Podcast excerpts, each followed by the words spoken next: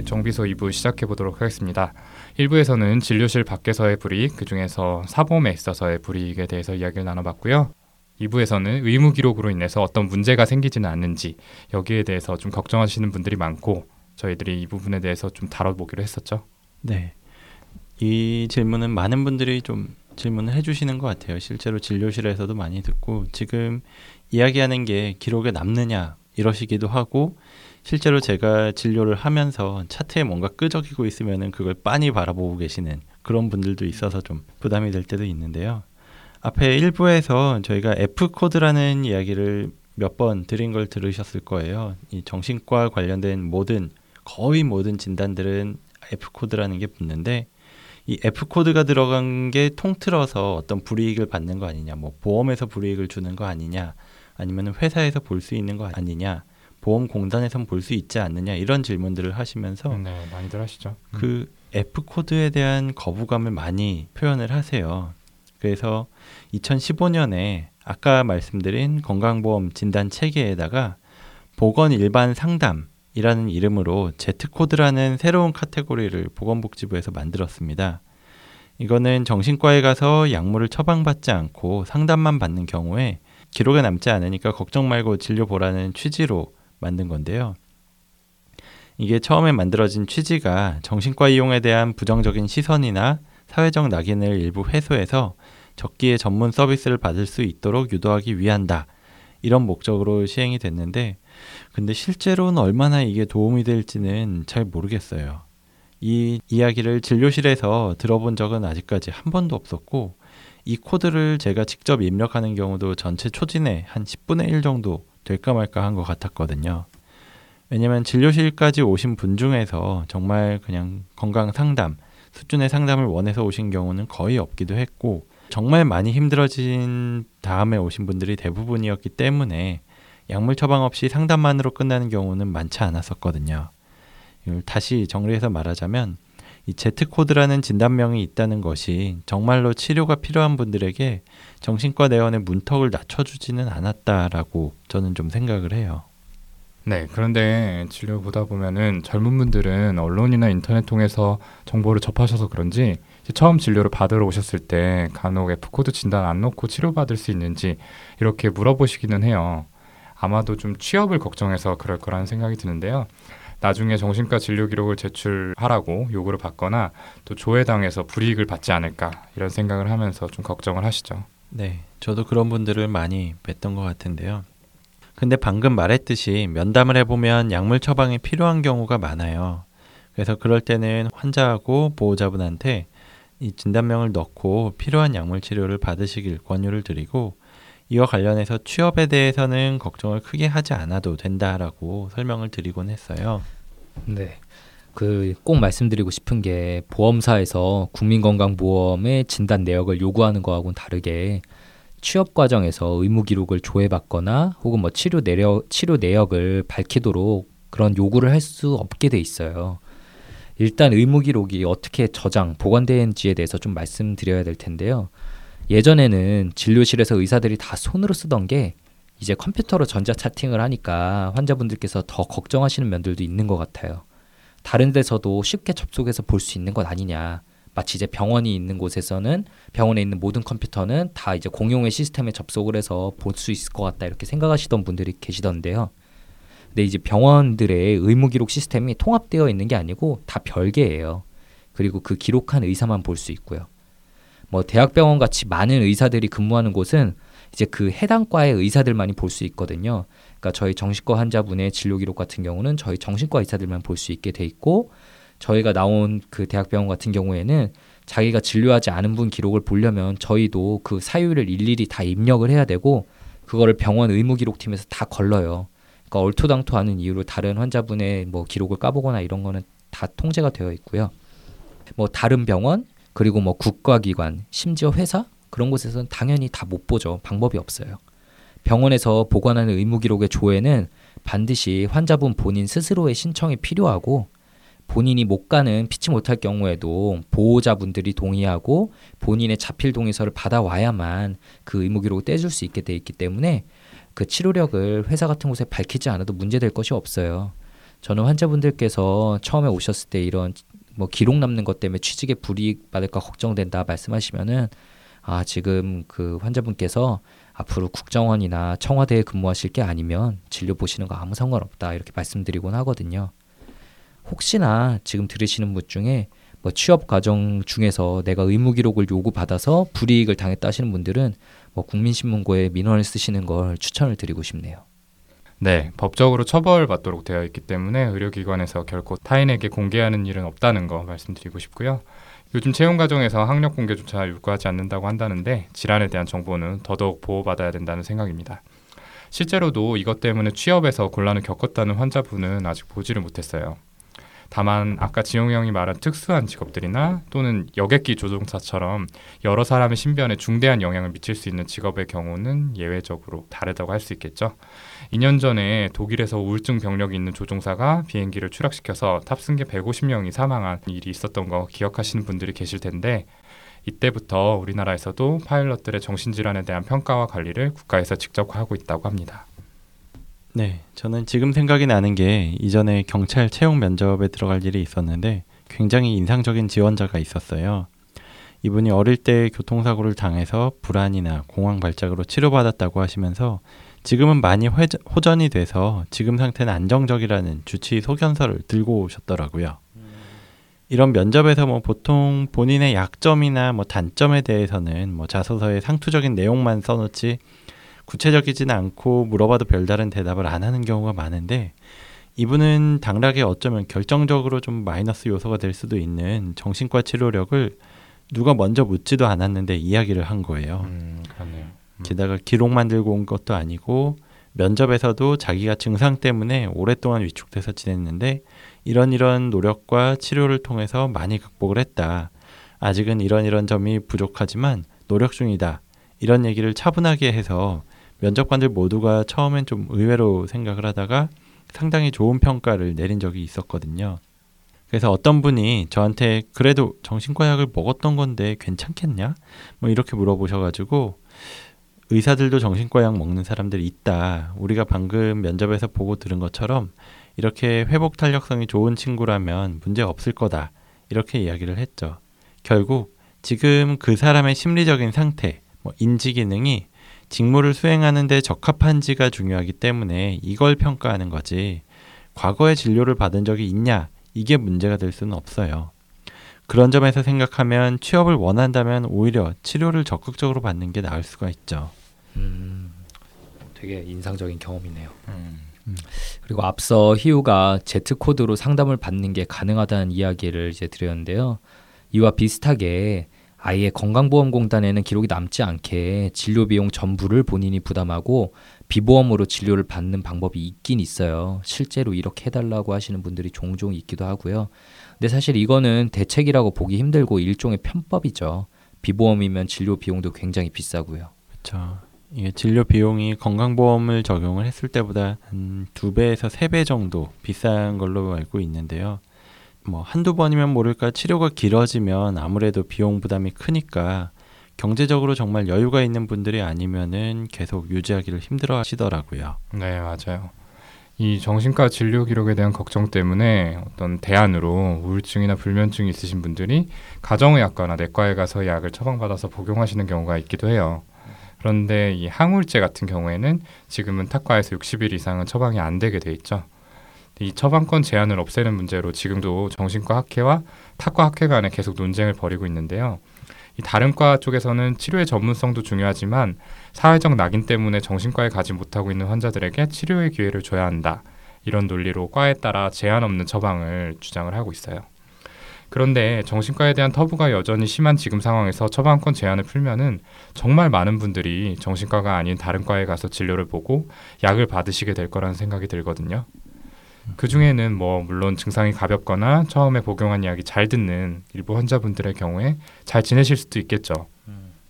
그런데 증상 양상의 변화나 어떤 부작용에 대응한 약물 조절, 특수한 경우에 필요한 약물 외적인 여러 치료 기법들 이런 것들은 트레이닝을 받은 정신과 의사에게 진료를 받아야만 가능한 부분이라고 할 수가 있어요. 네, 맞아요.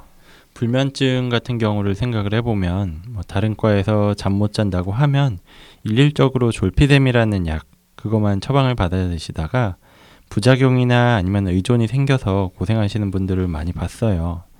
이게 뭐 약물 주제 때도 말씀드렸듯이 불면 양상에 맞춰서 쓸 수 있는 약이 가지수가 여러 가지가 되는데 뭐 외래나 병실에서 수많은 불면증 환자들을 보면서 이 약들의 효과와 부작용을 잘 아는 정신과 의사한테 진료를 받았다면 그런 고생을 좀 덜 하셨을 것 같아요. 근데 이게 자칫 잘못하면 저희 정신과 의사의 뭐 밥그릇 문제, 이익이라는 측면으로 보일 수도 있겠는데 그러지 않고 실제로 사회적 낙인이 심해서 치료를 못 받는 사람이 많은 지금 상황에선 오히려 정신과에 가야지만 받을 수 있는 치료가 있다 라는 점을 강조하는 메시지나 정책이 우리 사회 정신보건을 위해서 꼭 필요할 것 같아요. 네, 그렇죠. 뭐 저도 사실 고혈압 약을 어느 정도는 처방할 수 있거든요. 뭐 여러 가지 약 다 처방할 수 있죠. 뭐 내과 쪽 그리고 뭐 외과 쪽 다 처방할 수 있는데 솔직히 약간만 더 전문적으로 들어가면 이제 막히게 돼요. 아 이런 경우는 어떻게 해야 되지? 음, 막 이러면서 그렇죠. 네. 왜냐하면 그 방면에 대한 제 지식은 뭐 내과 전문의 선생님들과의 지식과는 비교할 수 없을 정도로 얕거든요. 그런데 이제 그 정신과 약들도 정말 함부로 처방해서는 안 되는 약들이에요. 부작용도 심한 것들도 많고 정신과 진단은 어떤 검사 결과로 쉽게 알 수 있는 것이 아니라 이제 정신과 의사의 면담에 의해서 내리는 것이기 때문에 함부로 진단을 내리고 약 처방했다가는 진짜 큰일 날 수가 있거든요. 뭐 예를 들어 보자면 이렇게 우울하다며 처음 진료 오신 분들이 다 우울증이 아니에요, 당연히. 거기는 우울증 환자분도 있을 수 있고 뭐 조울증 환자분도 있을 수 있는데 어, 우울하다고 와서 우울증 약을 처방했다가 알고 보니까 진단이 조울증인 경우에는 오히려 약 때문에 조증 증상이 심각하게 발생할 수 있거든요. 솔직히 제 친구들 중에 내과 의사들이 정말 많이 있지만 걔네들 중에 우울증 환자분과 조울증 환자분의 우울한 상태 이 두 개를 구분할 수 있는 사람은 당연히 한 명도 없을 거라고 저는 생각을 하거든요. 네, 맞습니다. 마지막으로 보험 가입이나 보상 과정에서 이러한 보험사의 부당한 횡포를 만나게 되면은 어떻게 대처해야 될지에 대한 가이드라인이 있는데요. 2010년에 대한신경정신의학회에서 배포한 내용입니다. 주요 내용을 지금 좀 간단히 말씀드리면 가입을 원했는데 거절됐다는 사실을 보험사에게 확인받고 거절된 이유에 대한 공식적인 답변을 요구해라. 또 답변을 거절할 경우에는 직접 그 내용을 문서로 남겨라. 그리고 관계기관에 민원 제기, 분쟁 상담을 신청해라입니다. 관계기관은 국가인권위원회, 금융민원센터, 보험소비자연맹 등이 있겠네요. 음, 한번 읽어보시면 좋겠다 싶어서 저희가 이 대처 요령이 담긴 본문을 후기 게시판에 올릴 테니까 참고해 보시면 좋을 것 같아요. 네. 그 민원 제기를 통해서 보험 가입 거절이 시정된 사례도 있다고 하니까 혹시 이런 상황이 생기면 적극적으로 대처하시면 좋을 것 같아요. 저희가 앞에서 정신과 진료를 고민하는 분들에게 뭐 취업 관련해서는 어떤 불이익을 걱정할 필요가 거의 없다고 했었죠. 그런데 이 민간보험의 문제에서는 결국 지금으로선 뭐 불이익이나 불편을 겪을 가능성이 꽤 높다고 볼 수 있는데 불법이긴 하지만 어, 이런 걱정 때문에 정신과 진료를 처음 보는 것 자체를 망설이고 계신 분들이 많으시잖아요. 예, 이런 분들께는 저희가 어떤 조언을 드릴 수 있을까요?